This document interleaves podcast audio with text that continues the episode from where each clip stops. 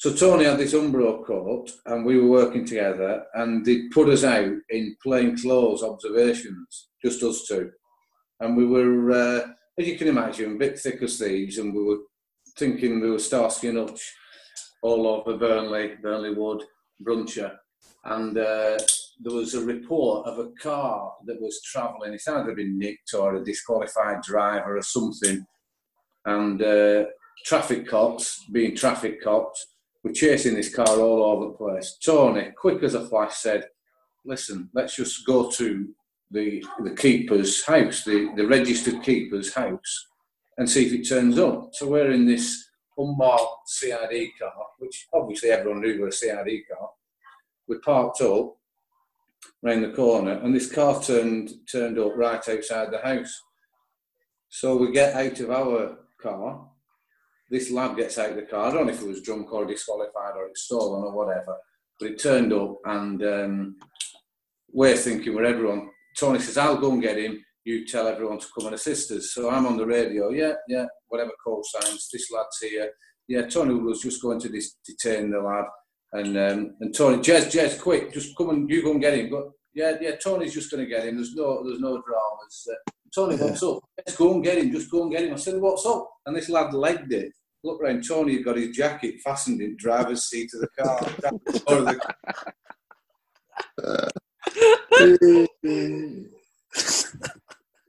we'll see whether we can put that out there. that is hundred percent true story. That. Yeah, it is. oh dear. It's a Tuesday night. We're trying to fire all these podcasts in as many as we can to get some people out there. I'm hosting this one tonight. I'm Jez. We've got Joe Martin and Joe Bernaduccio helping me out. They're doing a great job. It's working well for what we're getting out there, and it's so good that we're getting the feedback that we're getting and that people are enjoying listening to old stories, funny ditties from uh, from the cricket club. Adam's the one who's behind all this. Yeah, we're putting our time into it, but Adam cuts and, and gets everything into uh, into a decent order so he can shift it out there on whatever medium we're listening to. So before we move on to tonight's special guest, Joe Martin, anything to report? Anything changed from the last time we uh, chatted? Has anything changed? Not really. To no, uh, nothing to come back on yet. Have you dressed? Have you dressed up again at all or not? No. Well, but it's funny you should say that. On Friday, because it's the VE Day celebrations. Uh, or commemorations rather than celebrations, I guess. we we are having an indoor street party within our house. An indoor street party. Go on, explain. So we are. I'm I'm cooking a full roast as a celebration. Uh, roast. Uh, roast chicken. Right, um, with accompanying veg and I think my sister's going to bake a cake of some kind. What, And- what's the street? What's the street bit of it? Well, the re- well, no, I imagined that because it was a bank holiday before the virus and disease, etc. I imagined that on the bank holiday, people would have been having street parties to emulate what happened in 75 years ago. So I'm, we're all we, we get well. This was my idea. Can I add? So we're dressing up. I'm going to put my suit on, and uh, yeah, so we're going to have a we're going to have a go at that and see. I mean, we're very strange. I mean, but I'm happy. I, I mean, people know that, and I'm sort of happy to. I'm happy to sort of crack on with that. But apart from that, no, I'm, there's nothing of any note. You eating okay?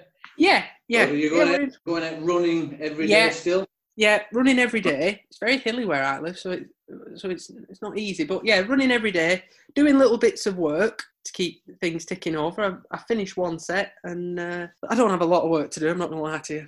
I can tell with the amount of times you're WhatsApping me. Uh, anyway, Joe, we've enough of that. Dooch, what have you been up, up to over the last few uh, few days since we've last chatted?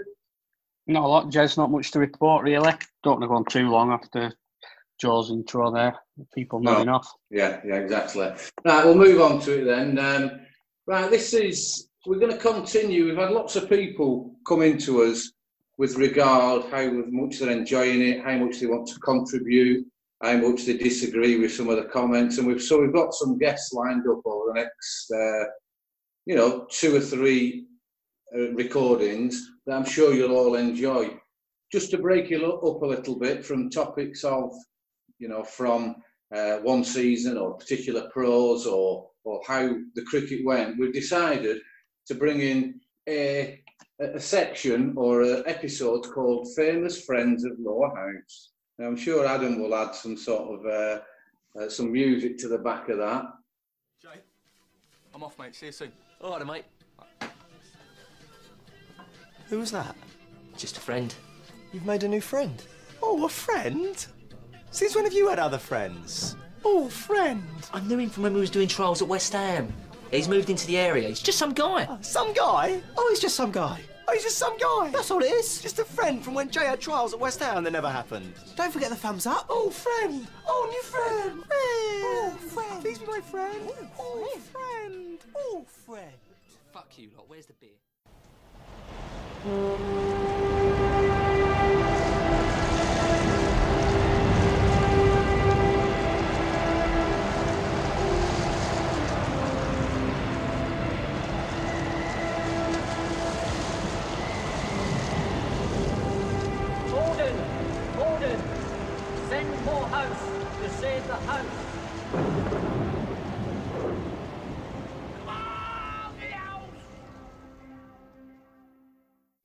And tonight we've got one of the oldest friends within Law House, a real character who's got lots to talk to us about. We've got Tony Woodworth with us. Well, Yeah, yeah, yeah, I'm very well, thanks. Yeah, just keeping uh, keeping busy, you know, going out walking. What about you? Have, uh, are you still working? still working, Jez, yeah, unfortunately. Still Yeah. classed as a key worker. Right, yeah, I'm not surprised. That's good. We've got you on, Tony, just really to chat through about, you know, how how you came into to Loris Cricket Club. I've probably known you now for 20 years, would you say? Yeah, at least. Yeah, I think it was uh, when we first started working together, maybe six months or 12 months before that. And, you know, it's been an absolute pleasure uh, to, to know you and to, to be with you and be friendly with you and to some of the times we've had together, whether it's sport or not sport, whether it's social. So really glad that you could come on and, and just chat about your career in sport, etc. Have you have you had a chance to listen to the podcast much over uh, the Lores I've, podcast? I've listened to I've listened to the last few, Jen, and I think they're, they're absolutely outstanding. And uh, like I say, great insight into, into the lower house and and what goes on and, and the camaraderie between the players over the years. And, and as we all know, it's it's in history how, how things have changed since I joined. Well, not just because I joined, things turned around. I'm not, I'm not saying that. But there are, there Have, been have you got any observations on any of the stuff that have come out the last few podcasts, yes, Tony? Any of the stories that you've heard? Yes, Joe, I have.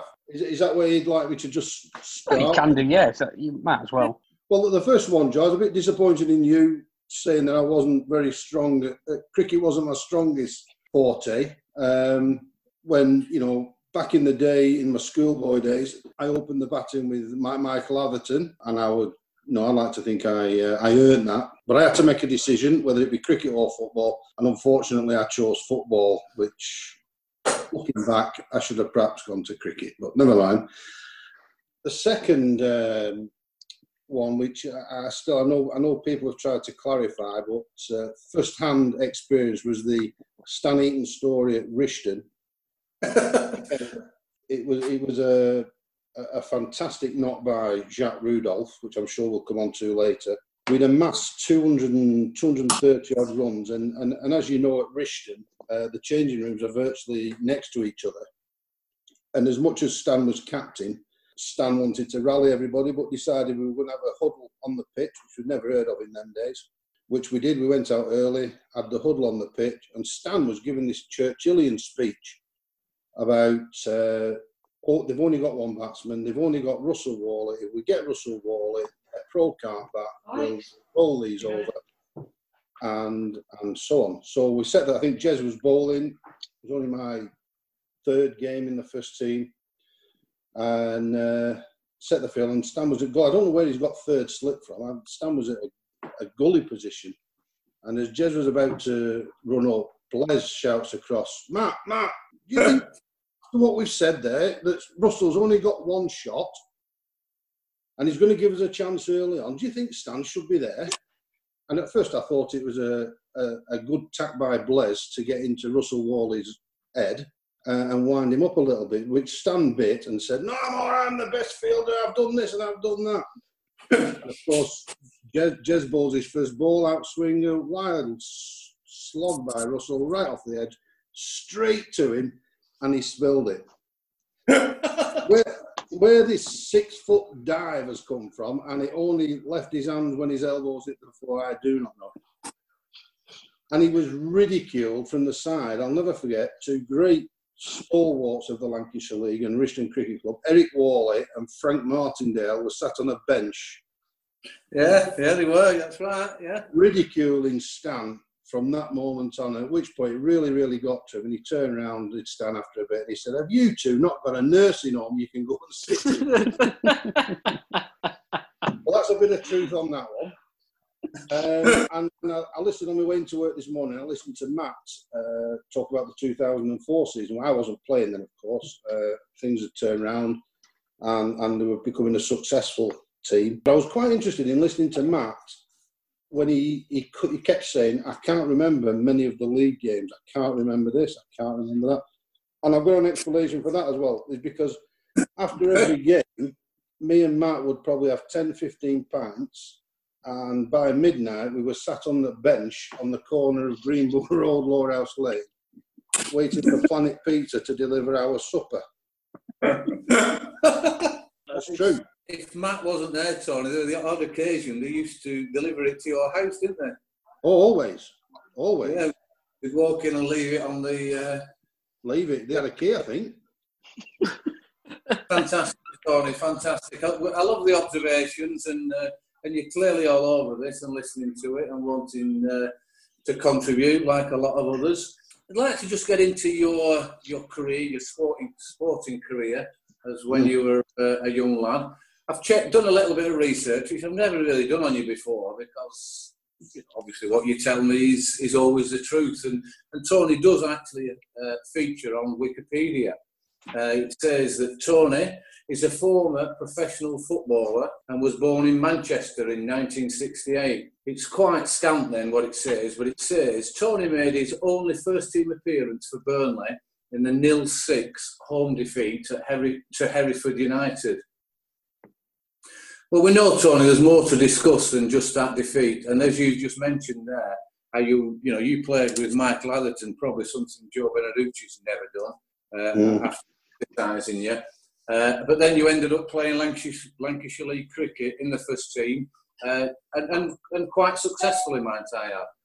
So I'd be interested to know, for me, Tony, I'm sure a lot of the other people who are going to listen to this, just just describe how, you know, as a schoolboy, late in, you know, later as a schoolboy, where you got into being as good, a good enough player to be scouted and to become an apprentice or a professional footballer. Just tell us a bit of background about it. Well, again, I, I'm from, as it's quite right, said, I'm born in Manchester, so I, I presume that Lancashire was very much schoolboy football was the same as as, as Manchester. We had a we had a town team which was Manchester Schoolboys, um, but you were allowed to play for Sunday teams as well. Um, Yeah. And, and in them days, if you were deemed good enough, from the age of 14, you could sign what they call affiliated schoolboy forms. I suppose nowadays they have the academies, and but they take you a lot earlier. But 14 was the legal age that you could sign for a professional club, and that sort of tied you to that club for training. Uh, and then they had first option to sign you as an apprentice.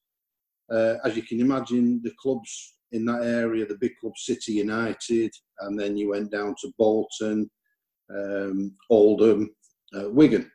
Uh, and I was fortunate to, to sign for uh, Oldham at schoolboy forms, um, which again, like I say, tied me to Oldham up until they decided whether they wanted to sign me as an apprentice or not when I left school at 16. Um, Right. Didn't really, as, as much as I used to go and train over at Oldham every, every week, they didn't really have um, a youth side as such, apart from this, the side that played in the FAU side. So game time was limited, and, and it was no surprise to me that just before Christmas, um, 1983, uh, I got released from um, Oldham, which then gave me the opportunity to go and have trials at, at other clubs. Now I was playing in uh, on a Sunday for a side called Cheadle Town, which was a, a side run by two great fellas, Mike Walker and Alan Sherwood. Alan Sherwood had links to many professional clubs. Um, and in the league that we played, we played against junior sides for City and United. City had a side called Midas. Um, and names you'll probably remember Paul Moulden, David White, Steve Redmond, all went on to play City's first team. Yeah. United, United side was called Jubilee. So you're always playing competitive football. Scouts were always coming. Um, and many times you get asked if you wanted to uh, go for a trial or, or go, go and have a training session with them. Alan Sherwood had uh, had a friend who who got me to go to um, a two week trial at Watford, which was again for a 15 year old, it was an amazing experience. Um, Graham Taylor was the manager, um, and they, they, had an amazing side. Then they had the likes of John Barnes, Nigel Callaghan, Steve Sherwood with the goalkeeper. And one of the best moments for me in that first two week trial there, they had a guy called Alan Hodgkinson who was a goalkeeping coach, and that's all you did for for two days of the week was just goalkeeping drills, and it were amazing. I got invited back again after that. In between, I'd been to York, I'd been to Crewe, um, and then I, I went back to Watford for another two weeks, which was just before they were going to the FA Cup final that year against Everton. Right, yeah. 83, 84. Um, so that, that club was amazing and, and very, very welcoming, very, very friendly, and somewhere that, you know, if I, I had the chance, I, I thought I'd, I'd have taken it. You know, when you're going, you know, to these clubs, you know, it's a long way away at Watford for a 14, 15 year old. Was there a lot of uh, junior footballers there? Um, you know, so you really were, you know, in a big pond, or did you think you had a chance then? Well, I was probably the only one who travelled as far, Jez. Uh, I was in Manchester to Watford. Down there at the time, there was a lot of um, Watford in the area, you know, London. Yeah. Uh, and it, that was one of the things. It was a massive, a massive club with a massive pool of players. So you would have been a one of many, if you will. Right. Um, and and then right at the last minute, um, I was approached by a guy called uh, John Doherty, who was a chief scout at Burnley. He invited right. me across to Burnley, um, and I came over to, to Burnley uh, and had a couple of weeks trials here. Right. And, and then it came to crunch time, and I was invited. I was offered YTS, a 12 month YTS at Watford, uh, and I was offered a 12 month YTS at Burnley. Um, now, the distance to, for, for going to Watford was um, a decide, a determining factor. Lovely, like I say, a lovely club. Probably training facilities were, were, were a little better, but Burnley had a fantastic uh, reputation for the youth system.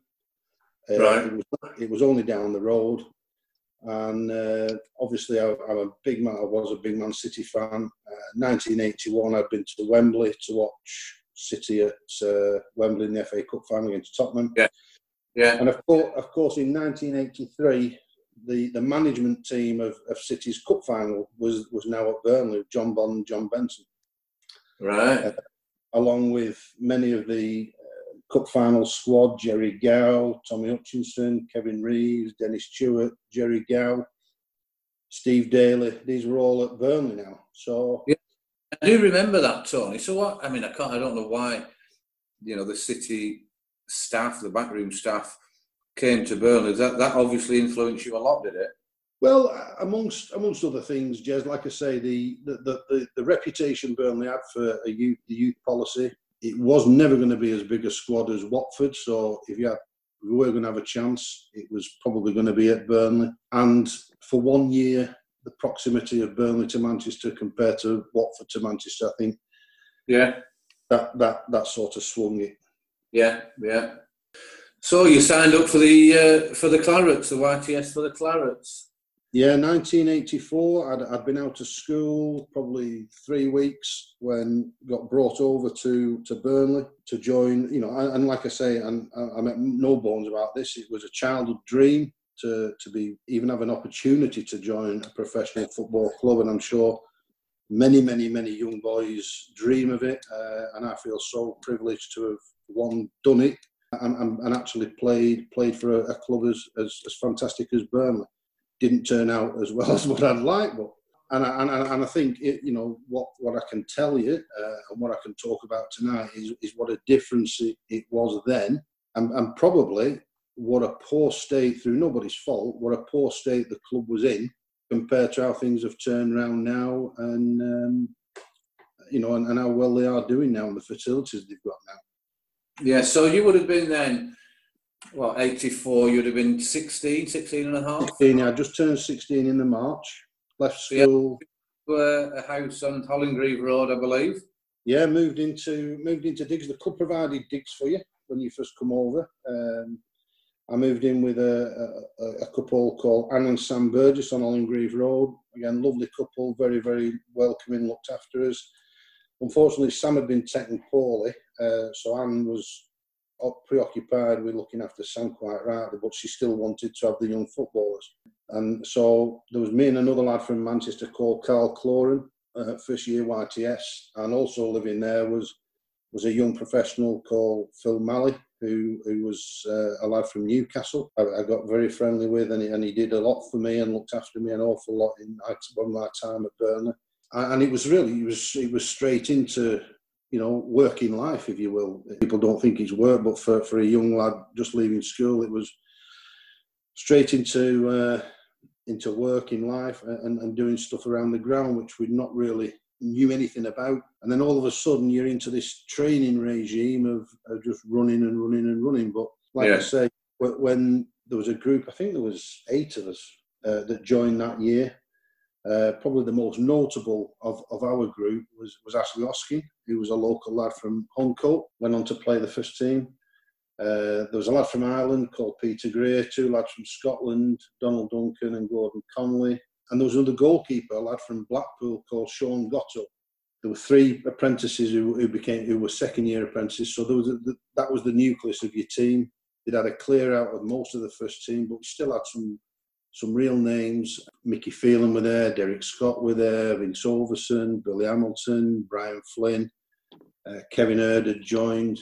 And, and like I said, John Bond was the manager. So, you know, for my first few days of meeting them, it was it was unbelievable. You know, three years ago, I've been watching them at Wembley, and, and now you're sharing a football pitch and the changing rooms and, and, a, and a working environment with such people. But as, as, a, as a young apprentice, you, you know, you soon realise that you know you you just uh, you know a, a, bit of a lackey and, and the jobs that you had to the jobs that you had to do uh, on a daily basis. You were you had to be at turf for, for half eight every morning. You'd have, I don't again you might know these names you might not but George Bray legend of the club. George was like kitman and Muriel would, would have all the kit packed ready in bags. We'd have to load it onto the minibus. Get down to go am I boring you Joe me No, I'm trying to plug my charger into my laptop because it had fallen out. Never bore me, T.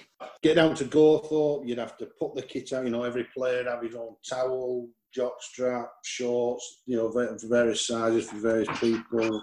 You'd have to get the boots ready. You'd have to have a big pot of tea ready for them for when they walked in. Make sure the balls were pumped up. You had to make sure the bibs were clean. Uh, you know, you had all these whole task of jobs to do, and that's before you did any football and, and before you did anything yourself. Um, yeah, I mean, when you think back, when you think, you know, you look at what's, I mean, I, I, I dare even say, and Joe Martin might come in with this now, you know, our juniors and our young section don't do that down at cricket club now. No. And then amateurs. I don't know what you think, Joe Martin. What you think of that as a, as, as, a professional sportsman? I think it's a really valid point you make there, Jez, because I think when in maybe the 80s or the 90s, I think that the juniors at the club or, you know, the the younger players at the club were probably not as intense as what as what Tony would have had it at, at, at a professional football club, but probably would have had a similar role, I imagine. You know, they'd be putting flags out and stuff and stumps and whatever.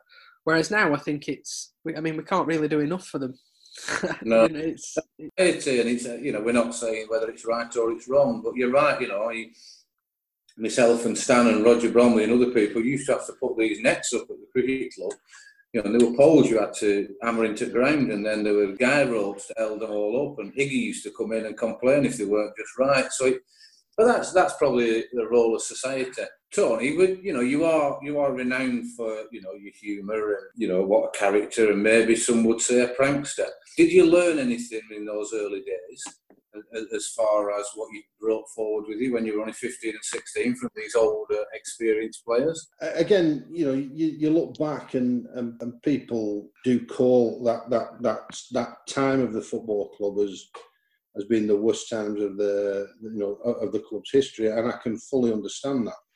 But you know, from from my time being there, I can honestly say every, every one of them give all give their all. Maybe we just weren't good enough as a group, but they were they were a fantastic bunch of players, and I think all, all they ever did was was give give their best uh, and give on hundred percent, which is Yeah. I think speaks a lot.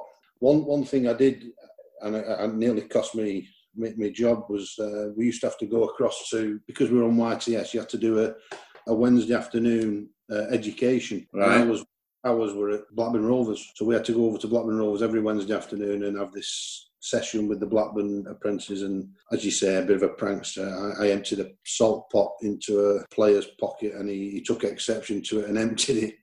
emptied it onto the Blackburn Rovers flag or emblem in the carpet, and it, all kicked off. So we all got paraded. We all got paraded on the next day, and, I held my hand up, which was probably the best thing to do. And, and it taught me a lot that you know if you've done something wrong, hold your hand up Right. because because I held my hand up, it was like a warning. But you know, I can imagine if I'd, have, if I'd denied it. Yeah. Yeah, so that that was a that was a calm me down for a little bit, but soon Right. over. So then we, you know, as you said, 1984. You know, there's some great players still there when you look at the names of them. But yeah, you're right. In you know, goodness knows, I don't know whether you knew what were going on in the background. You're obviously only very young then. Whether you've looked at it since, I, I certainly don't know why it went through that stage. Because how many managers went through that next two or three years, Tony? Well, you- you're right there, Jez. I mean, it's only probably after I'd left and 10, 15 years later when you see how the club had turned around that you, you realise how bad things were. In relation to managers, I, I, like I say, I went in 1984. John Bond was the manager. John Benson was his assistant. Uh, never really got to see John Bond that much. And after pre-season, he, he resigned for whatever reason, I don't know. John Bond, John Benson was given the given the job for the next season, and he had a guy called Ian McFarlane work with him. We sort of Kevin Reeves was was badly injured. I think he'd broken his hip, so he couldn't play first team. So he sort of took on the role of youth team coach after the end of that season. So that that was the 84-85 season, which they were relegated to from Division Three to Division Four. They then lost a lot of players. Mickey Phelan went to Norwich. Vince Overson went to Birmingham, I think. Derek Scott went to Bolton. So it was a really, really depleted squad then. Um, and it, it was clear they had limited funds. Eight- 80, Yeah. 85, 86. Martin Buchan was appointed manager. He brought with him Tommy Cavanagh. Tommy Cavanagh was renowned or famous for being the right hand man to Tommy Dock at United. Martin Buchan was a lovely fella, but again, for, for some reason, whether it was pressure, he, he packed in after pre-season, so never really got into it. Tommy Cavanagh took on the role of manager for that season. He sort of took Joe Gallagher with him as his right-hand man. Um, Yeah. And then Tommy Cavanagh packed in at the end of the 85-86 season, and Brian Miller came back 86 87 when again we had a really really depleted squad and, and probably through that Tommy Cavanagh season it's probably one of the best for me because that's when I was offered professional terms and signed my professional contract but also um, Tommy Cavanagh hated losing and uh, pulled we, we had a we had the Central League side which was Yeah. obviously the, the reserves and Tommy Cavanagh hated losing and our reserve side were forever getting beat, but the experience you used to get from playing in that Central League was unbelievable and a stepping stone to the first team because you were playing alongside your pros that were coming back from injury or you're playing against pros that were coming back from injury and playing at a very, very good standard of football on, on, on football grounds. So when, when Tommy Cavanagh pulled the side out of that and then he resigned because he, he was having health problems, it left the, the gulf between first team and the youth team. So there was no in between. So you were going from under 18s Yeah. to, to the first team, which was which was a massive, massive gulf. Um, and again, that's when the club you realise the club was was in dire dire straits really because we had as a youth team you had no you had no structure. You know, bless him, Arthur Bellamy, a fantastic fella, and a fantastic servant to the club. He was like tripling up as Brian Miller's assistant, the groundsman at Gawthorpe, Yeah. and the, and, the, and the running the youth team during the week. They had no dedicated coach for the youth team that played in the Lancashire Youth League on a Saturday morning, and it got that bad where you know players uh, who weren't in the involved in the first team squad would have to take the, the youth team on a Saturday morning. Yeah. Really didn't really have any interest in it or any any knowledge or you know. Uh, which was a bit demoralising for the young lads, but that, that's how it was. And, and when you look back, and I mean, you look what they've got today, and I'm not, I'm not knocking the kids who are there today. I'm not knocking the club, but you know, I, I had a quick look at the thing today. The under 18s have, have a have a coach, an assistant coach, their own physio, their own strengthening coach. The under 23s have the same. You know, we didn't, we couldn't even have one coach.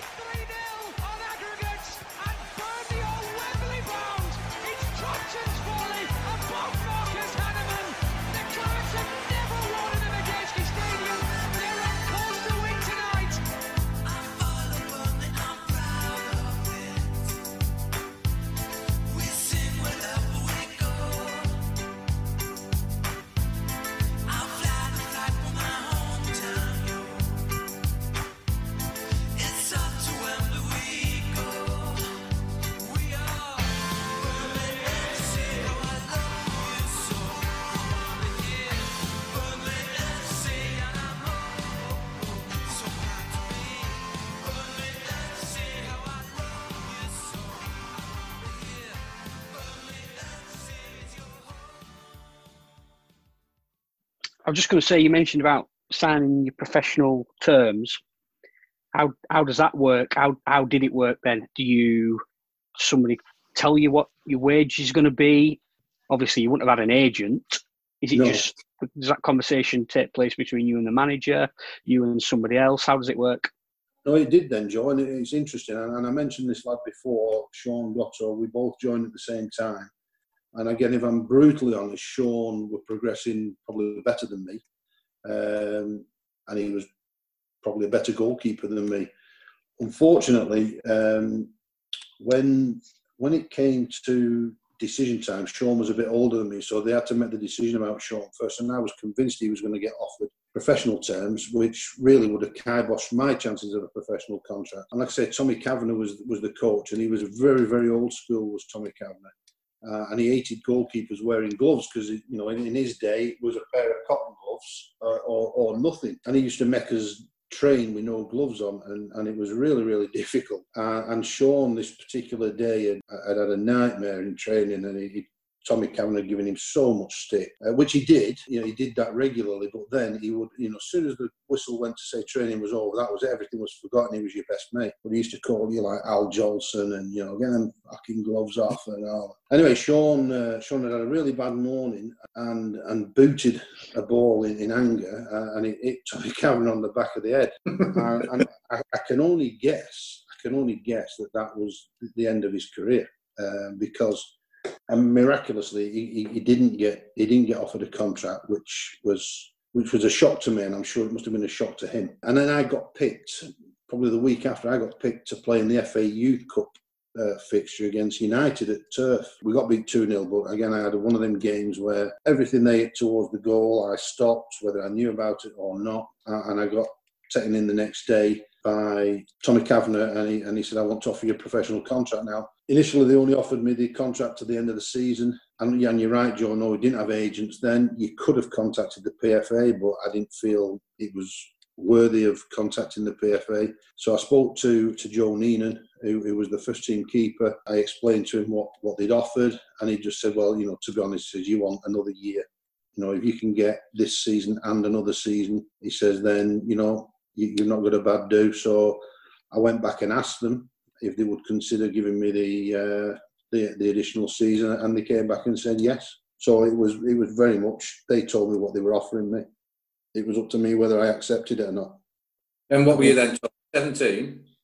Yeah, Seventeen.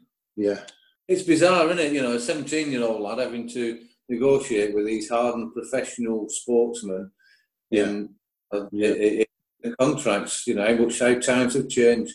yeah, yeah. I think they get they get agents virtually now as soon as you know as soon as they signed a professional contract. It's uh, I mean, Tony, don't don't answer this if you don't want to. But how much was it for? uh, my first year was fifty pound a week, fifty pound, but the club paid for me digs. All right, happy days. But didn't buy you boots or goalie gloves. No, no, no, they didn't. Uh, It's allowed 'em. when, you were, when you were an apprentice, when you were an apprentice, you used to get a chitty for thirty pound, which you could take to um, a sports shop in, in Burnley. So it was either Malcolm Yardley's or on Hall Street or, or Cockers. They were your choices, and you used to get thirty pounds twice a year to go and get your boots. Uh, and obviously, as a keeper, I, I got an additional thirty to go and get some gloves. When you signed in the professional ranks, it was it was down to you, uh, and you were given a list of contacts for for Nike or Adidas, and you can imagine the dear John letters that I got when I wrote asking if they were interested in sponsoring uh, Tony- Woodworth in Burnley.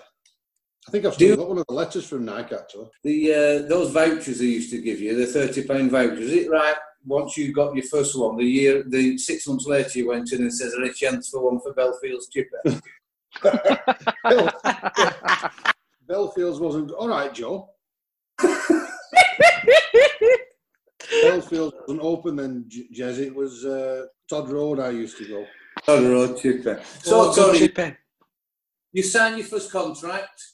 You're there. You know, you're now in the first team. I mean, it, it's quite unbelievable that you've got a first team squad of whatever, you know, 15, 16, 17 players, and then, you know, a few injuries, suspensions. You've nothing. The club have nothing to call on, but basically youth team.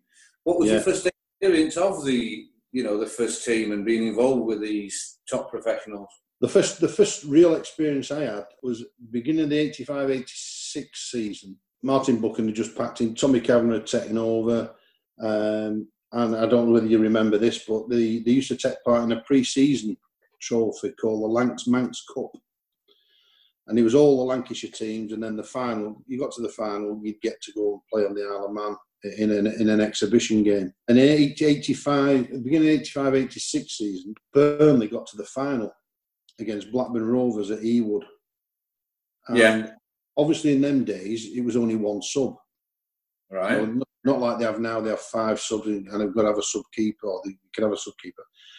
But they relaxed it for that game to say that because it's a pre-season competition, you could go to, um, you could have subs. So I was named on the bench at Ewood. Right. Uh, and in the lead up to the game, it was all. Um, I, obviously, I wasn't here at the time, but the last time they played at Ewood, the Burnley fans had wrecked the, the stand and brought the roof down and set it on fire. So there was all this hoo ha about, you know, how you've got to conduct yourself and, and how you've got to behave. And Yeah.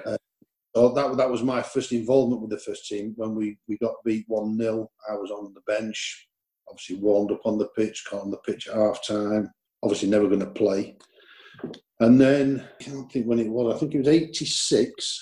I was a professional then. I'd signed professional forms, and I got told that um, I was in the squad to, to play at Exeter, April '86, and I had to be.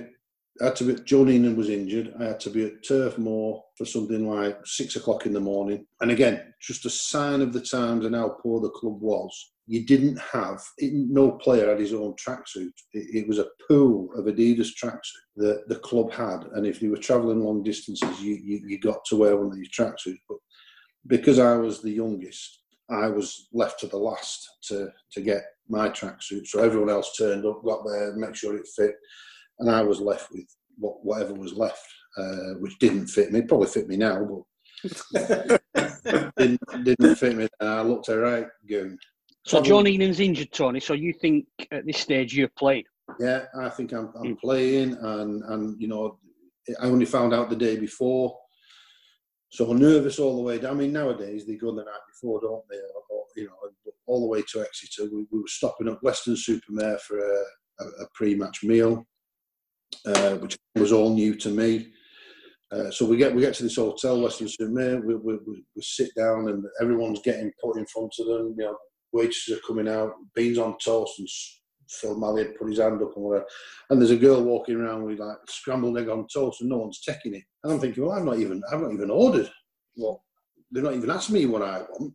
And someone says, "Oh, uh, Joe Neenan normally has scrambled egg on toast. that'll be that'll be Tony's."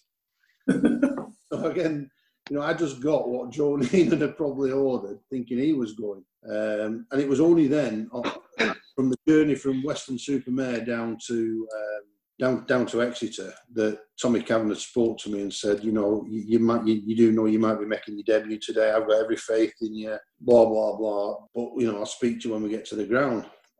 Which was, you know, you might be making your. I, I didn't really understand that, but when we got to the ground, they'd signed a guy called Dennis Peacock on loan from Doncaster Rovers. And he had all been, you know, kept hush hush in case, this, you know, he never got approval or Dennis Peacock didn't want to join. But he did. Um, so it, it, was a, it was an experience, but I never, I never played in that uh, that particular fixture. They won, they won two 0 and we had a good journey back uh, in my big Adidas tracksuit. Fantastic. And then obviously the, this the, we, we then move into the, the last season, which again was was a very very very difficult season for everybody. Looking back, like I said, there was no Central League side. Uh, the squad was was depleted when you look at it, and it was a difficult difficult time. And and coming into '87, the turn of the year, we had a very very very bad frost, freezing conditions, so training was hard. And then the first team um, had range, if you remember in them days, Preston North End had a AstroTurf pitch.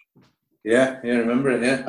And and they managed to arrange to try and give them a bit of a, a, a, a run around and a proper match. Preston agreed to let Burnley use the pitch against um, against a Blackpool side. Now Blackpool were two divisions higher than I think. Some great players: Paul Stewart, Alex Dyer, Sam Allardyce were playing.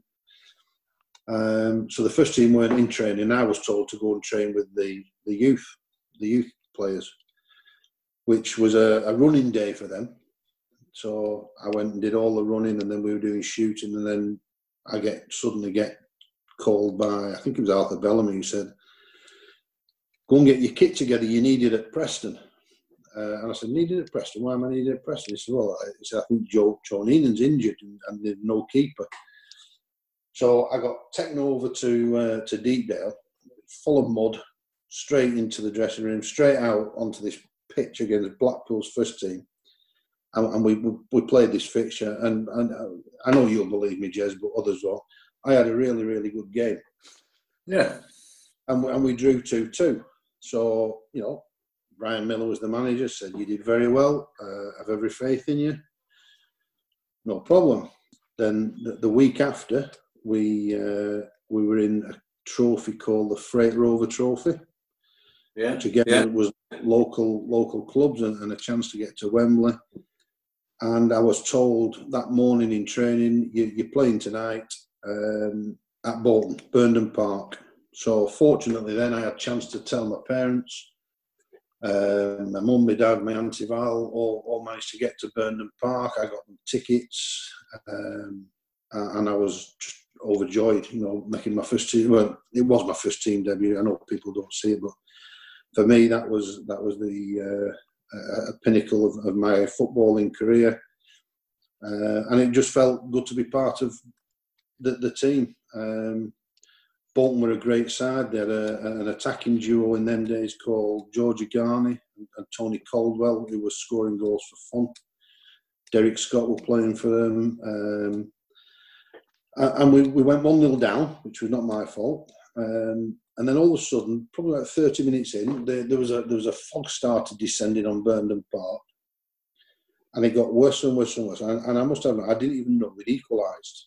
But at half time, at half time, it was 1 1. Uh, and we go into the dressing room, we're having a cup of tea.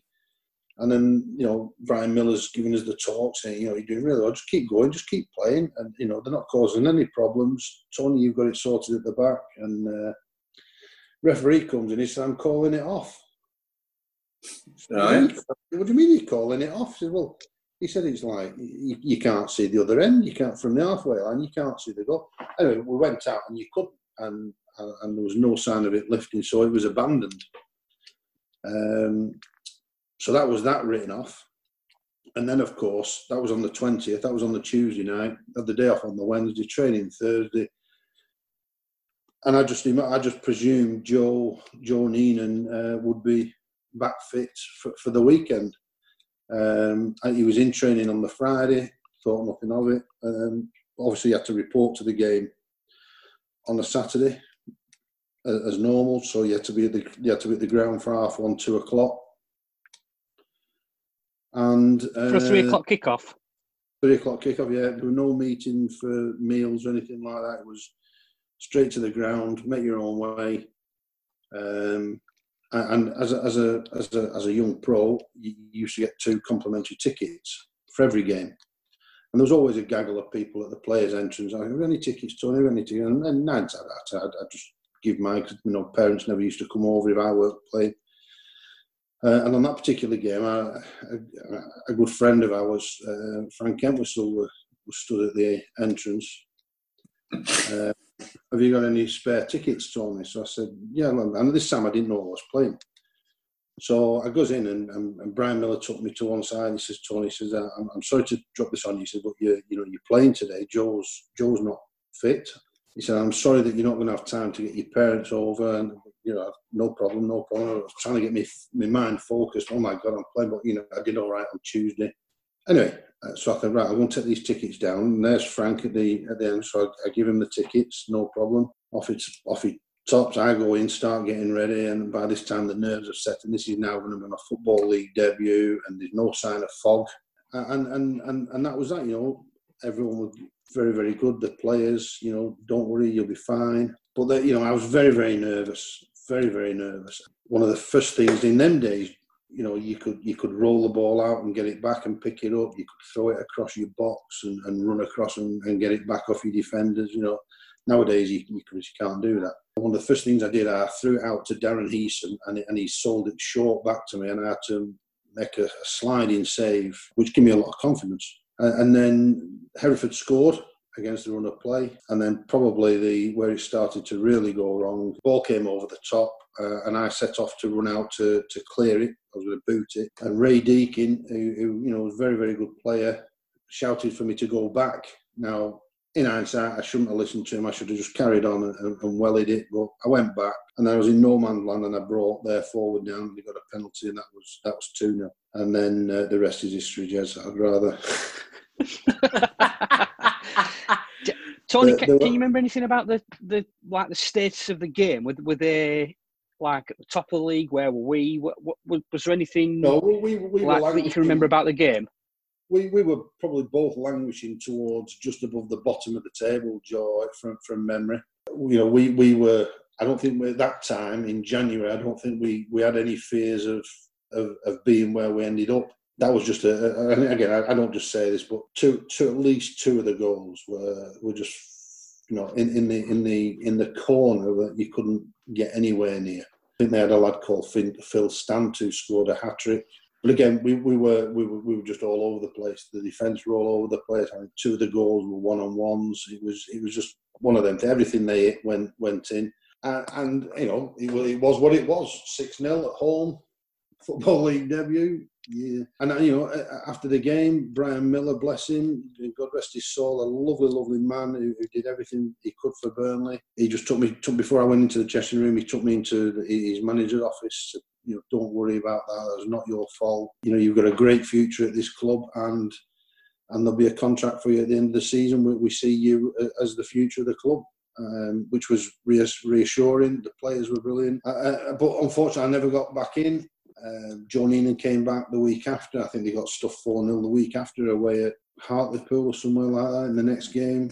Uh, not that it made me feel any better. Joe played the rest of the season, obviously um, Orient was the, the penultimate game, which was very, very pressurised. But then, of course, reality strikes, and I don't know how it works now with agents, but uh, in them days, probably a week after the season was over, you all had to go into training, and, and you'd be called in one by one to discuss your your future. and again, I remember speaking with Joe Joe Neenan and, and Joe Neenan saying, you know, you, you need to be looking for two years now at your stage of your career. You want to be looking for a minimum of two years. So I'm thinking, oh, well, Brian Miller said I've got a good future. We said that, you know, I, so I was devastated when I went in and he said, look, he says, we've looked at it and because we don't have a central league side, we, we don't feel we need a, a second goalkeeper, professional goalkeeper, because we, we've got the youth we can have an apprentice goalkeeper, we can have a first team goalkeeper, and if we need anybody, we can get someone on loan. So, you know, and in them days, you're looking and saying, well, if it had been hundred pound a week,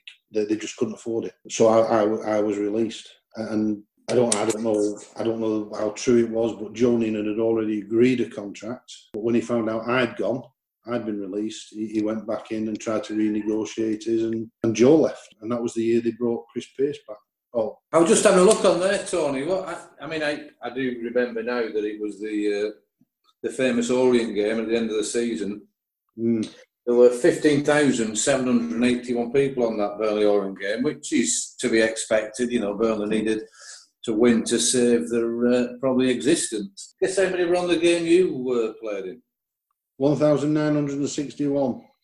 1,995 it says on this one I looked That's unbelievable, isn't it? That? When you think of a stadium like Turf Moor, there's less than 2,000 on.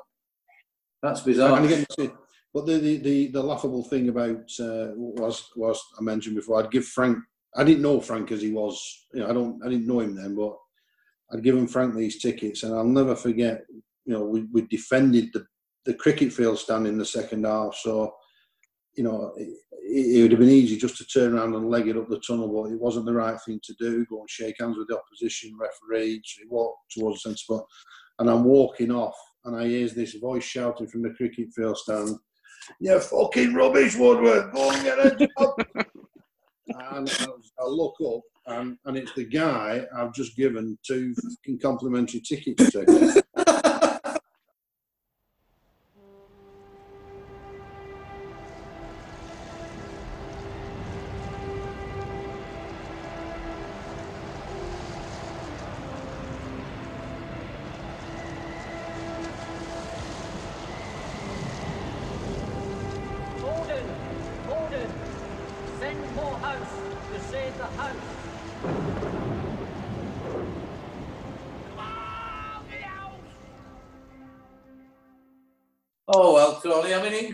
Experience and great. Oh, yeah. You know, as we mentioned previously, I'm sure people listen and be fascinated by your story and through that professional ranks. And if anyone's got any questions, then get them in WhatsApp, Twitter, yeah. whatever uh, yeah. they need, and I'm sure you will uh, you will look to answer answer them. But you moved on from there, Tony. You played quite a lot of, of non-league football, played football abroad, and you know, and you know, it was clear that your career was um, was destined for, a, for away from professional football, um, and that's where I think you know me and you met, and then and Stan Eaton met, you know, in in the cops, and fortunately you came to um, you know to play cricket at Lowerhouse. I didn't know anything about you when about your cricket when you were coming down to play, and it's only since that we've discussed about you were a, a good cricketer at schoolboy level. And I think it's fair to say you did offer a vast amount of uh, to the club when you first came. Dude, can you remember when Tony first came down? Because you'll have played a bit of second team with him, would you? I, I definitely remember playing second eleven cricket. I don't remember. I, I, don't remember sort of meeting Tony at any stage. I remember batting with him at home in a in a game at Lowerhouse. But I, so when that started or what what time period that was, I, I wouldn't know, Jez. No, no, but I think it's safe to say that so many people were impressed, and you, it was almost the, the professionalism that you brought into dressing rooms and your keenness, and obviously your pranks and your, the, the different jolly japes that were going on within the dressing room, etc. And I'll never forget when you know you, you got in the first team for those you know for the four games that we played together, and everyone in the second team used to tell me about this, and, and they used to see at the nets. We'd try and really have nets that were quite intense. And Tony, believe it or not, listeners, was an absolute master at tip and run. Mm. Never seen a batter. You know, he would just, no matter what state of the game, stop the ball and run. Yeah, Right. it was all. It was always something that through through through my schoolboy cricket, it was always something that I was always taught. Keep the scoreboard turning over. You know, keep Yeah. alternating the strike, and Yeah, and again, I, I was nowhere near. You know, I look at some of the, the, the, the kids that you've got these days, and and the, the, quality of them, but I do feel that they miss so many so many singles and so many opportunities to to score by by being correct and, and or whatever. But you know, who am I? But you're right. When when I finished playing, I, I did have a choice to make. I had to make a choice between whether I'm going to try cricket. I was never as good at cricket as I, as I was at football. So from 16, I probably didn't play cricket until I came down to Lowerhouse, which I must have been 30, around Yeah. the 30s. So um, maybe late 20s. So oh, it was great to. I think my first season from memory, I think Sean Flegler was was pro. So whatever year that was. So I think Flegs was the first pro that I was sort of involved in the seconds. But uh, yeah, tip and run. I used to say to him, you know, you, just, all we've got to do is just tip and run. 95. 95 was it? yeah. 95, 96 flag pro, two years.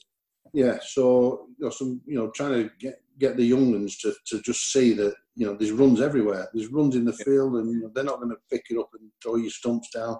And some of Yeah. these young lads were, were so much fitter than what, what I was. I, mean, I was a lot fitter in them days, but uh, but then then it comes to bite you. You know, uh, on that game at Rishton, I'll never forget that. And you know, I was so pleased to get asked to, to play in the first team for a number of reasons, and I'll never forget 2001 beginning the 2001 season, Paul Stansfield had taken over as skipper. Paul Stanley taking over as captain of the second eleven. Yeah, yeah. He, he didn't. He didn't always. He didn't always see eye to eye with Stan's decisions, didn't Stanley? And uh, and on this particular occasion, he couldn't wait to tell me this this story of of him having a meeting to see. And Stan had brought up who we are going to have keeping wicket for the second team. And and Stanley says, well, he said, you know, I, I don't think there's any choice really. So I think we've got to go with Tony. Yeah, And Stan says, like, Tony Woodward. Uh, and Stanley says, yeah, yeah, he's, he's the best of what we've got. We, we've no one coming through as youth, and he, he does a good job.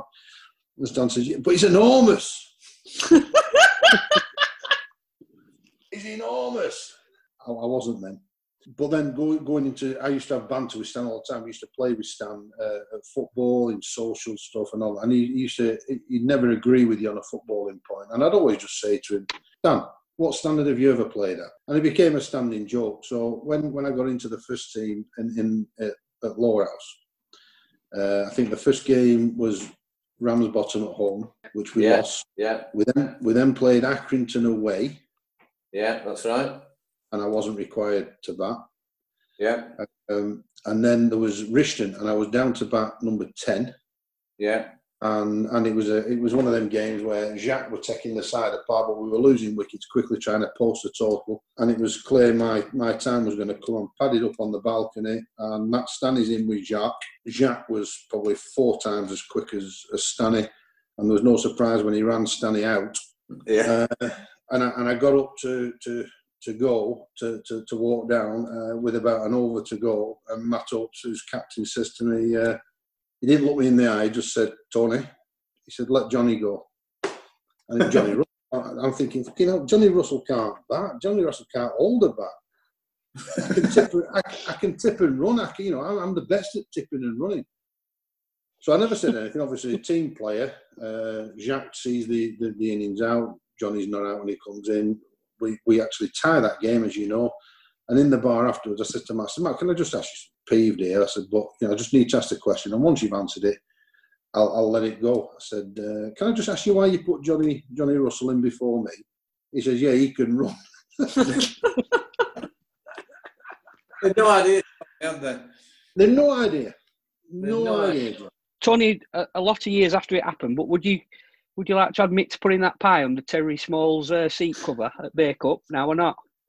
Well, I'll, I'll, I'll turn it back on you, Joe. Now you know me a lot of years after. If I'd have had opportunity to do something with a pie, would I have stuck it under a seat or, or would I have eaten it? Yeah, Good answer. Good answer. Good point, Tony. Uh, Joe Martin, any observations about you know the, la- Law, Tony's introduction to Law House Cricket Club? Yeah, there's well, there's a couple of things for me when he talks about um, tipping and, and running. Um, Yeah. It's something that we really struggle to coach at the cricket club with, uh, you know, in, in lots of lots of age groups. And for me, it comes down to awareness. Tony, do you think that you're, although it's a different sport, you get you have a like a, a perception of the game and some awareness of how how things are moving within a game and when you played football. Do you think that helped you when you were playing cricket, or was it just something that you were learning when you were younger? I, I think it was something that was drilled into me, Joe. To be honest, Right. um, and, and it was, you know, in them days, um, it was a case of you've got to keep that. That's how you were taught. I mean, don't get me wrong, we didn't have the batting coaches like you, you guys give give the kids these days. We didn't have the facilities. Uh, we didn't have bowling machines as such, and that and that's that's what were drilled drilled into me. And don't get me wrong, you, I look at some of these kids nowadays, uh, and the technique that they've got is absolutely amazing. But whilst I stood there holding the stance, for me, th- there could be a single. Yeah, absolutely. And you know, you know, when when we're looking at sometimes we look at a scoreboard that we get stagnant in in the middle of an innings. I- just think we could we could we could turn it over. And I'll never forget when I, I started umpiring, as you know, and I think you might have even played in this game, Joe. It was a it was a, a young district game, Oh, under 13s Uh, against uh, Blackburn, Blackburn, Burnley versus Blackburn, yeah. wasn't it? Yeah. and it was at it was at uh, Lowerhouse, and this lad came into bat for for Darwen, Blackburn and Darwen, and like say 13 years of age, and he would knock in the ball and he'd say, "Yes, one, it's gone to his left hand, he's right-handed," and and this went on through the game. He, he, were, he were brilliant, and it turns out it was Alec Alec Dave, Alex Davies, who Yeah. now keeps wicket for Lancashire. And, and and not saying that I was anything like Alex Davies, but that was just what I'd sort of been taught. That's how to play the game. He was. I would never have been able to run and say that's gone to his left hand and his right handed. There's a single there, but you know, the con- the concept was the same, and, and I do think we do miss tricks in, in building scores and keeping the scoreboard ticking over by not taking these opportunities. Well, it's So, funny. I, I, I, completely agree with with him. Um, it's something that's not that I do I, that I don't do massively in my game. I'm not very I'm, not very good at it. I don't have that sort of foresight, and and I don't have that foresight in many things I do. To be honest with you, but it's funny you did mention that game, um, Tony, because Alex got a got 100 that game. I can, I can Hmm. remember it vividly. He got 103, I think, and I got I got 88, and Show off. Uh, no, this is going to be a, a, a real sort of disparaging comparison. Is that the the difference between me and Alex? Well, there were lots of differences between me and Alex Davies. He was good, um, but he his ability to run between the wickets was something that I've that I've never seen before. The majority of my runs came in boundaries or hitting them to deep extra cover, but he and it took me all innings to get 88. Whereas he was able to he was able to negotiate the field with ease. But I suppose, I suppose it's like anything, Joe. It's having the confidence to, you know. And again, I look at the I look at the fielding standards in the Lancashire League first team now, uh, and even in our own side with, with the likes of Charlie, you, you wouldn't you wouldn't want to risk taking a single to Charlie. No. And it's obviously knowing knowing your field and, and knowing the standard of your opposi- opposition. And I think that's what Alex Davies had picked up like that. Whether he knew you guys, but he knew. Whether he just observations from you know left hand, to his left hand, he's, he's right-handed as a single. Yeah, absolutely. I mean, he was genuinely he's the best cricketer I've Yeah, I've ever Yeah. seen at that. Uh, and I mean, we were playing against him all the time. He would Darwen would beat us, and he would win games on his own. Yeah. that's how good he was.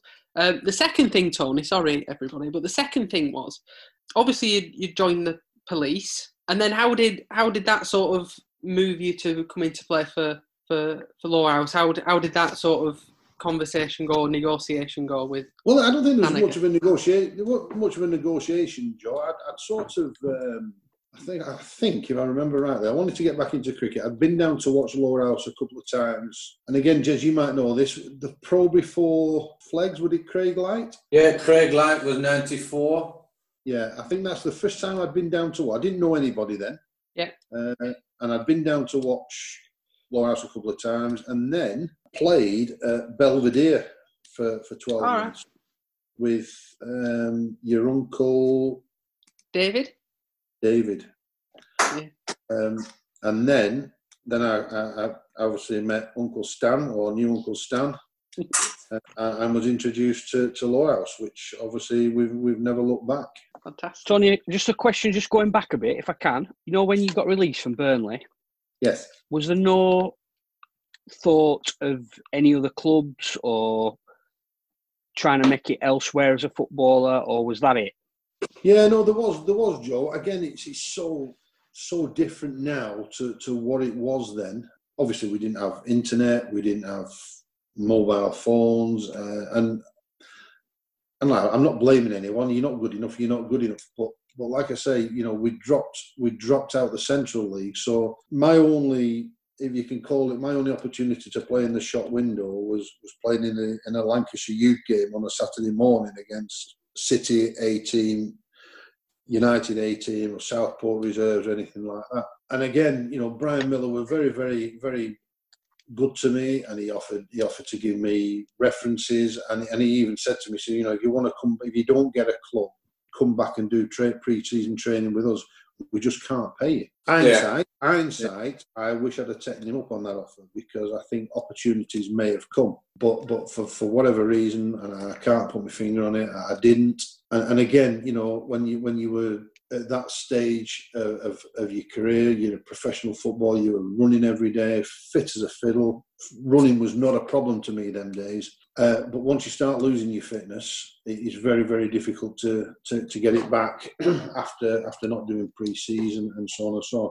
I went playing at Morecambe. I can't think how long after that was, uh, where Eric Worley was the manager, and I really, really struggled. Really struggled up there because you know my, my fitness had dropped, and, and then you were only training once a w- one, twice a week. Once a week if you had a midweek game. Sometimes you, you didn't train at all, but you had to, you had to drive from Burnley to Morecambe to train and it was I found it really really hard work and my, I, I just didn't feel up, up to the standard of playing at Morecambe and then then I got the opportunity to to play for a couple of reserve games for Scunthorpe which, which again I did and I did all right um, but you were you were that far down the pecking order unless you were at something exceptional that was going to be better than what they already had um, when when their injuries recovered you you were never going to get you're never going to get uh, snapped up. And you know, you just have, sometimes you just have to accept that you, you're just not good enough for, for, for that standard. And then uh, the, the probably the next time I started enjoying football again was, at Darwen in, in the Northwest Counties. Northwest Counties League, where I played under a, a guy called Ian McGarry, who a real character from Darwen, and I started enjoying football again at the Northwest Counties. And then, like Joe says, I joined the police, and, and they put a kibosh to kibosh to that, um, just really because of the shifts, and, and you just couldn't commit to playing at such a high standard. No, interesting, Tony. It must be difficult. You know, pros that get released at 25, 26, you know, they've got a little bit of background and, you know, with all respect, a little bit more worldly wise. You know, you've you, you've you've moved away from home. You're playing in this, you know, this town, and you're living there, and then all of a sudden it, it's gone, and you're still not, you know, you're still not 21. Right. Yeah, Oh. yeah, yeah. But you've managed. You've got through all that side of it, and you've, um, you know, you've. And I wouldn't, served- I, I wouldn't change any of it, Jez. You know, like I said, like I said at the beginning, it's, it's people set out for that dream. I have, I, I'm proud to say I've played for Burnley. I'm proud to say I was a professional footballer. I've made some Yeah. great friends, and I don't regret anything. I wish we'd have beat Hereford, but we didn't. also, Tony, you've got, you know, you can tell there's so much respect for you in, you know, in your in your professional football life. I mean, I just there's one little story. I don't know if you two, Joes, if I've ever bored you with this story. We had um, there was half a dozen. There was a group of us from the cricket club used to go away to watch test matches. So we'd plan it all well in advance, and we'd we'd buy the tickets, and we'd organise transport or digs and and food and drinks. You know, all that organisation was done all by me because those lazy bastards were always just fucking it off on the piss. And we went to Headingley in what do you think, Tony? Two, early 2000, 2000. I think, it, I think it was two just before to ninety nine. I think Jez. All right, okay. So we went there, and on this trip, I think there were six went, but two came a little bit later. And we, me, Tony, my two brothers, Nicky and Matt, would always try and go for at least two, if not three days. Try and Yeah. stop two nights, if not three nights. The first day was always a big day because you know you turned up there fresh. Benedictine for the first ball, Benedictine for the first wicket, etc., etc.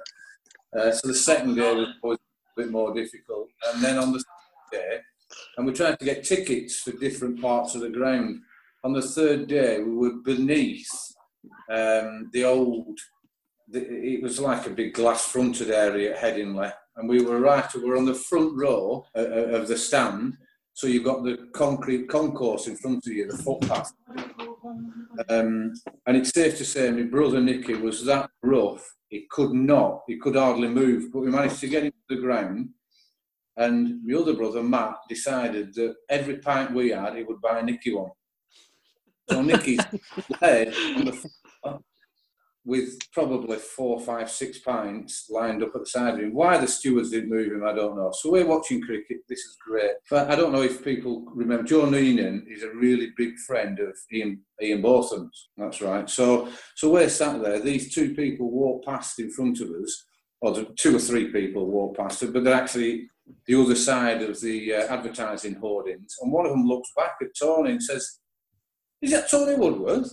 And Tony he said, "Yeah, it is." He said, "It was." Crack, it's Joe Neenan. It was Joe Neenan. We both, we, and what did he say, Tony? Fucking hell, you've put some weight on that. Yeah.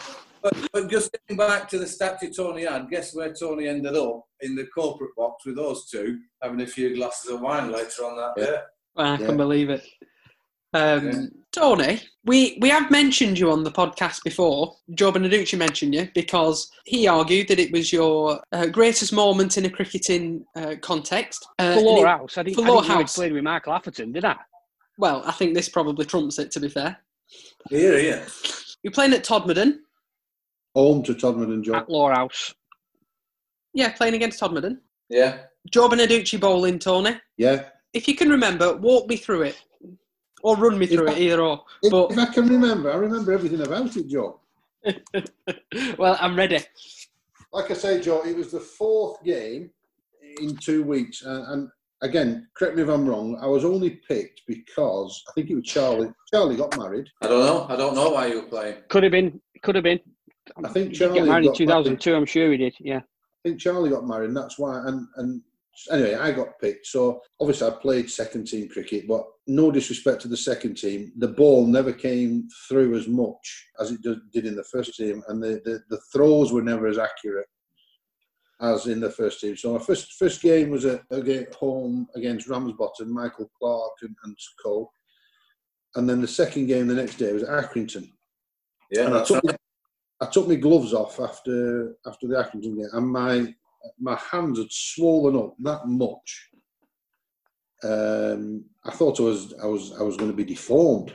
Um, anyway, by, by the, the, the, the second the second week came, they did settle down and just put it down to like bad technique. We played at Rishton and, and they flared up again. So I was really, really not looking forward to playing on the um, on, on the Sunday against Todmorden at home, but obviously never let anybody down. And Matt asked me to stand up to him, uh, which again I, I didn't really fancy, but I did, and, and he just kept leaving the ball, and it, it just went straight into my gloves and right on the on the the, um, the, the palms of my hand, which was swollen and sore.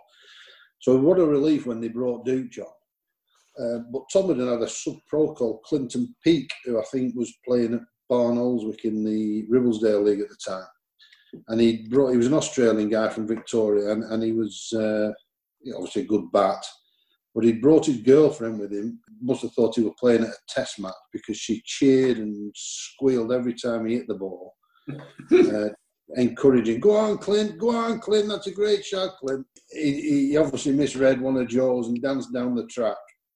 and, and I don't know who were more surprised, me or him, that this ball had stuck in my gloves and, I- and I managed to stump him. Bless him, uh, rest in peace. But Paddy and Pete were sat on, on a bench, and all I heard Paddy and Pete shout was, "I can't believe he's done that." I, don't, I, don't know whether he, I don't know whether he meant Clinton Pete dancing down the track to Duke or me catching one something. But uh, I don't think it was Clinton Pete's greatest moment. It was interesting there. I think it was, probably was Tony. I think it was Charlie's wedding because I'm just looking at the scorecards there. Because what do you reckon to this, um, Joe M, the current first 11 wicket keeper? Yeah. Tony played four games, 6th of July his debut, then 7th, then 13th and 14th. He didn't bat, which, you know, is, is not his fault, but we only we just about lost the first game, but won the next three with Tony in the side. So that's 75% win ratio. yeah, The first game, he'd one caught, no byes. The second game, one caught, two byes. The next game, no caught, no byes. And the next game, one stump, no byes. So he's got two byes in four games and 75% win ratio. Well, uh, there's two things there. I would say a very underrated wicketkeeper. Right? Good I- point. I can, believe it or not, Tony, I can remember. I can remember you playing in the first team. Good. Uh, one of the reasons, actually, because I could remember Stanley making his comeback. Uh, but I can remember you playing. And secondly, on your on uh, on your point, Jez, is um, why didn't why didn't he play more? I think we had, um, you know, Charlie was doing a fantastic job you know, batter and a wicket keeper. You know, Tony was holding the second team together, really. I'm not sure what that was like, you know, keeping it more as professional as possible. Yeah, you know, it is a regret of mine that I didn't play with him more. Was- Had Frank stopped wicket keeping at that point? I think, I think, I, I, I- if I can just come in there, Joe, I think I was deemed more of a liability in the field than, uh, you know, without without joking, than, than Frank would have been, to be honest. yeah. Uh, and and I, if I'm not mistaken, was it not the, the first game at Tomlin? Did he not do his knee? Did we not have a bit of a delay? An Right. ambulance had, had to come on and uh, oink Right. Frank off to hospital. he's, he's not down there as playing. I mean, Frank went through a period, Joe, where um, it always seemed to me when we were playing Cup that you know there were various shouts came from the uh, the spectators. Frank was either brilliant or rubbish. So there was many a shout of, "What do they call your keeper? Greasy pair." Or, uh, you know, I think we've got symbols behind the stage. I think we're having a bit of a, crisis of confidence, so that's why Tony came in. But just, you know, going back to the Lowerhouse thing, Tony, you know, you've done so well around the social activities. You know, those comedians we used to have, we used to have some real banter there. And, you know, and I know it will come back, get this lockdown out of the way. I'm sure we'll have other activities like that. Is there anything you want to mention about the social side of the club that you've been involved in? No, I think it was um, it, it was something I've always enjoyed organising stuff. But my, my first my first involvement it was I was invited as a guest to a, a sportsman's dinner that that was held at the club. I think, if I'm not mistaken, it was a Peter Stevenson was the- was the speaker. Oh, BBC. Yeah, and and I remember it vividly because that, that same day I had uh, Stan Stan had been and had his vasectomy, or or the day before I should say, the day before he'd had his vasectomy, and I had taken him to hospital and then picked him up afterwards, and he was very very very poorly after the operation. But I- it bought me a ticket as a thank you and, and an introduction to to the cricket club for this dinner. Um, so we met at the club, and it was a, it was a great night. But if you remember the old club as it was, I bet we only had 60, 70 people in. Um, Yeah, Ken Smalley organised it. that's right, Ken Smalley. But, but Stan had had a few drinks and obviously still under the influence of the anaesthetic the day before and decided to tell us and show us that one of his testicles was infected. And he was, he was like, he was like Buster Gonad. Honestly, Joe, it was awful. And and then when I spoke to we spoke to Ken Smalley the next day, and he starts telling me how much we've made from this dinner. I'm thinking we can we can do better than that, and, and I think the rest is sort of history. Jeff. We, we took it away from the club. We got a few more. Not no disrespect to Ken, he did obviously a lot for the club. We we got a bit of a younger committee together, and we we took it. We went to the uh, the the Kirby, and we used to. It suddenly became like the lifeline for the club. Did those dinners, didn't it? Yeah, and it was also, I think if you remember, I don't know if Joe Beneducci was part of this, Joe Martin won't have heard this story. It was just went bigger and bigger and bigger, and it was the lifeline for the whole town, you know, once a year event that Tony Woodworth organised that we would have. And can you remember that, dude, when we had to ask all you rugrats to uh, Yeah. to meal? There were six Yeah. or seven of us who turned up to Kirby in our suits. We'd And, all uh, we were having a pint in bar before before dinner, and I can't remember who approached us. But uh, sorry, lads, we've uh, we've overbooked. Would you would you lads mind awfully if we gave you your money back and you you disappeared? so uh, I can't remember exactly who it, would have been me, Gav, Charlie, uh, Matt Stanley, Matt Marquis probably who uh, went Johnny back Ru- around town in our Johnny Russ. We went, Yeah. I went to Red Line in our suits and we walked at Red Line and there nobody in. DJ went, bloody hell, lads, you could have just brought your bus pass. You didn't need to wear a suit because obviously we're all, we're all, we're all suited up for Sportsman's dinner. Uh, so yeah, I do remember it quite well. It was Joe. I think the Kirby said we can we can cater for 240 or something. We'd sold 260 tickets, trying to blag an extra, you know, just just share the meals out a little bit, and there were about 285 turned up. Speaker then, Tony. Can you remember? I think it was either the first one we did was Joey Jones or Frank Worthington. Yeah, yeah. It, it must have been Worthington because I, I heard Joey Jones Yeah, Yeah, and obviously I wouldn't have heard I wouldn't have heard the speaker that night. Yeah, they were good times, Tony. You, you, um, and you did a lot for us then. And then you know you've, you know, you're such a personable type of lad. You've, you know, you're in touch with everyone. You know, you don't fall out with anyone. You've got all these contacts that you've got, and you're still regularly in contact with Ryan Harris. Yeah, yeah. I um, I keep in touch with Ryan, and, and you know I've done ever since he first came over here. Um, Yeah. Again, a, great lad, and, and you know I think it's fantastic that he always comes up to see us, and I, I think the club as a whole has always looked after the Yeah. pros. I don't I don't think any really pros have a bad word to, to say about the club, and, and when they do, but I think Ryan's a bit of an exception, isn't he? You know, to say where he went to. Yeah, yeah. Without a um, doubt. Been chatting just recently about you know the things crop up within these podcasts, and you know sometimes it's not it's not put out there, you know, on the actual the format so everyone can listen to. But it would be great to get people like Ryan to come on and give us 15 minutes on this. Yeah, and, you know, yeah. And Joe's going to have a look at Corbus doing it. So if you could do that, you get all Yeah, definitely. Done, but it'd be great to get him on. Yeah, definitely. No, Uh, I just noticed today that he um, uh, apparently he's applied for the um, South Australia co- coaching position or something like that. Has he? It said on. Uh, I was looking briefly on Twitter at something.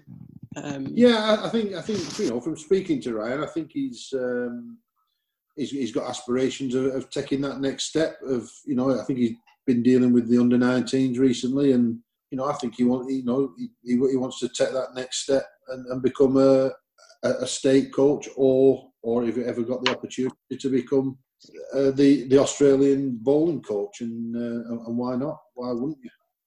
absolutely. He's had his uh, RPL gigs and he coaching wise. Yes, yeah, Yeah. yeah. Yeah, I'll never forget Tony. When we used, to, you know, in the early days when we used to work together, Tony used to have a number of football manager's jacket that he came to work in. One of those that went down past your knees, walking around Burnley like he was uh, yeah. happy days. Yeah. And, and Joe, Joe mentioned before getting dressed up to go to a street party on Cog Lane. Do you remember when me and you went dressed up, but it was on Melrose Avenue? Yeah, that's right. Yeah, we did. They Yeah, had a right. street party. Yeah. Yeah, with Danny Devlin throwing tails at us. Yeah. Different kind of suit, though, Joe.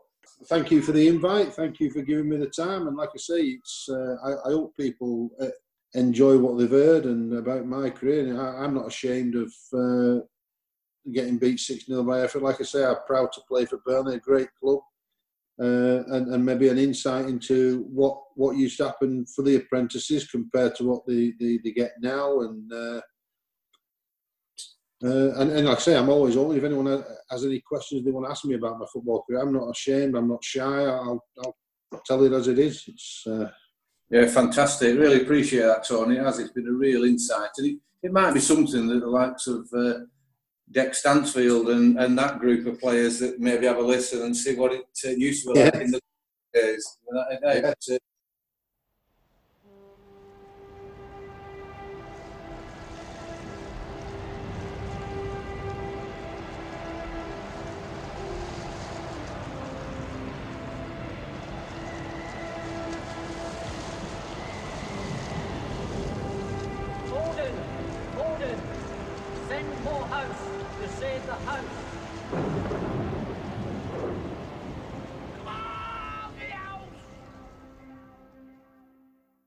Uh, Tony, I was just going to ask you again. I, I should have asked you this at the time when you were talking about football, but Adam can knit it together if need be.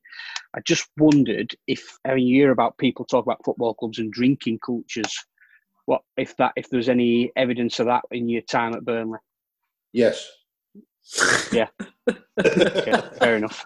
yeah, I mean, it, it were it were nothing. Like I say, Joe, things have changed so much. You know, they have they have dietitians now. They have, you know, they get told when they can eat, what they can eat, what, where they can eat it.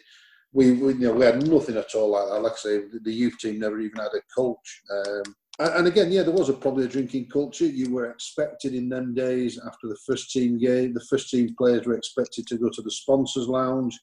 You're expected to stay for an hour. Some overstayed it, me probably be most weekends. And then, you know, again, you'd go from the, the sponsors lounge to the park view.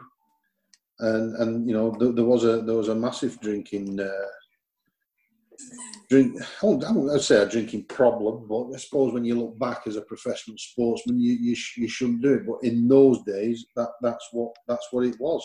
You know, they had they had strict rules. You weren't allowed out 48 hours before a game. So if you were playing on the Saturday, obviously you weren't allowed out on a Thursday night. But best night in the Park View was a, a, a Thursday night, and and and cats, whiskers, and Annabella's, and it was. You know, a lot of people did it. If you got caught, you got caught, you got fined. But uh, you know, drinking drinking was part and parcel of, of the of the game then. and you living on Hollingreave Road was on your own corner. Yeah, yeah. And by, by then, after after after my first year, I moved.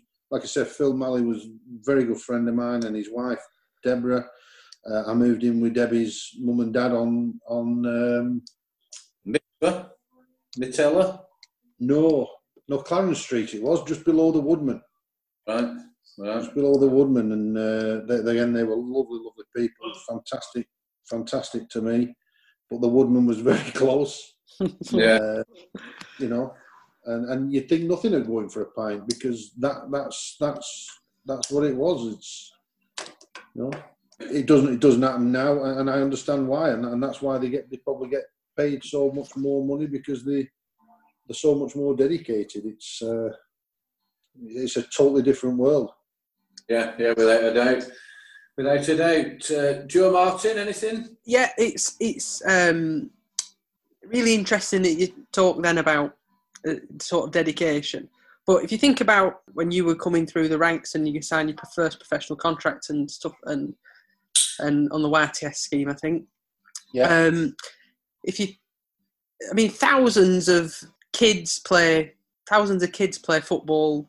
You know, probably million, you know, millions, but you know, only a very, very small percentage actually end up becoming becoming uh, professional. And I think that it's a, a really interesting and a and an amazing story that you've that you've discussed there. That was that was brilliant to hear.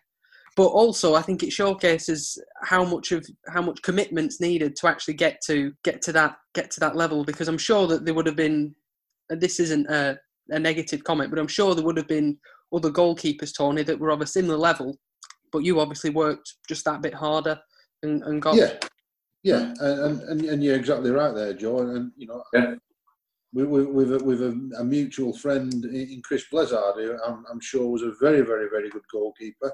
And I'm not saying he wasn't dedicated in goalkeeping, but you know, you've just got to be in the right place at the right time. And and, and I, I maintain the getting getting the opportunity to go to these places and clubs and, and actually sign. I was you know, obviously worked hard and I was, I was, but I was in the right place at the right time. I've explained the unfortunate incident for Sean Goss. I bet he, I bet he regrets that, that morning forever because I'm convinced he'd have got he'd have got a professional contract, but something happened, uh, and I was in the right place at the right time. And what you say now about kids, kids today, I mean, they get they get signed up at eight year old, uh, and the commitment that they have to show, the pay, the parents have to show for for the numbers that actually get through, it's it's it's frightening.